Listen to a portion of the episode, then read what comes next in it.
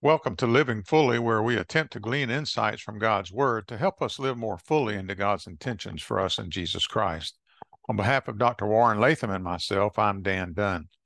Reading again from Revelation 1 7. Look, he comes with the clouds of heaven, and everyone will see him, even those who pierced him, and all the nations of the world will mourn for him. Yes, amen. We're talking about the four purposes of Christ's return. The second purpose of Jesus' return is that his church will be glorified and transformed. His church will be glorified and transformed. In chapter 1 of Second Thessalonians, Paul talks about how God will judge those people who persecute the believers in that church. And he says, This will happen when the Lord Jesus is revealed from heaven in blazing fire with his powerful angels. He will punish those who do not know God and who do, do not obey the gospel of our Lord Jesus. They will be punished with everlasting destruction and shut out from the presence of the Lord and from the glory of his might on the day he comes to be glorified in his holy people and to be marveled at among those who have believed. This includes you because you have believed in our testimony to you. Notice that when he comes, Jesus will be glorified in his holy people and marveled at among those who have believed.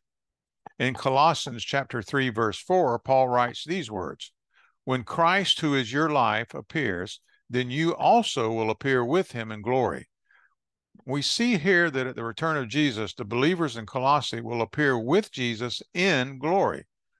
What great encouragement it must, must have been to the first century believers to know that when Jesus returned, his lordship and kingship would be recognized by all. That was our first focus. And that they would, moreover, share in the transformation and glory that would be a part of that event. And that is the focus for today that Christ's church would be transformed and glorified.